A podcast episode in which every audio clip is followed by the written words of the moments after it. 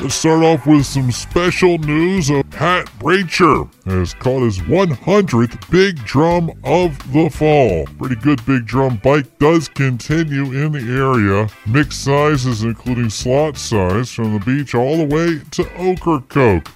Mostly puppy drums, medium blues, and a few black drum.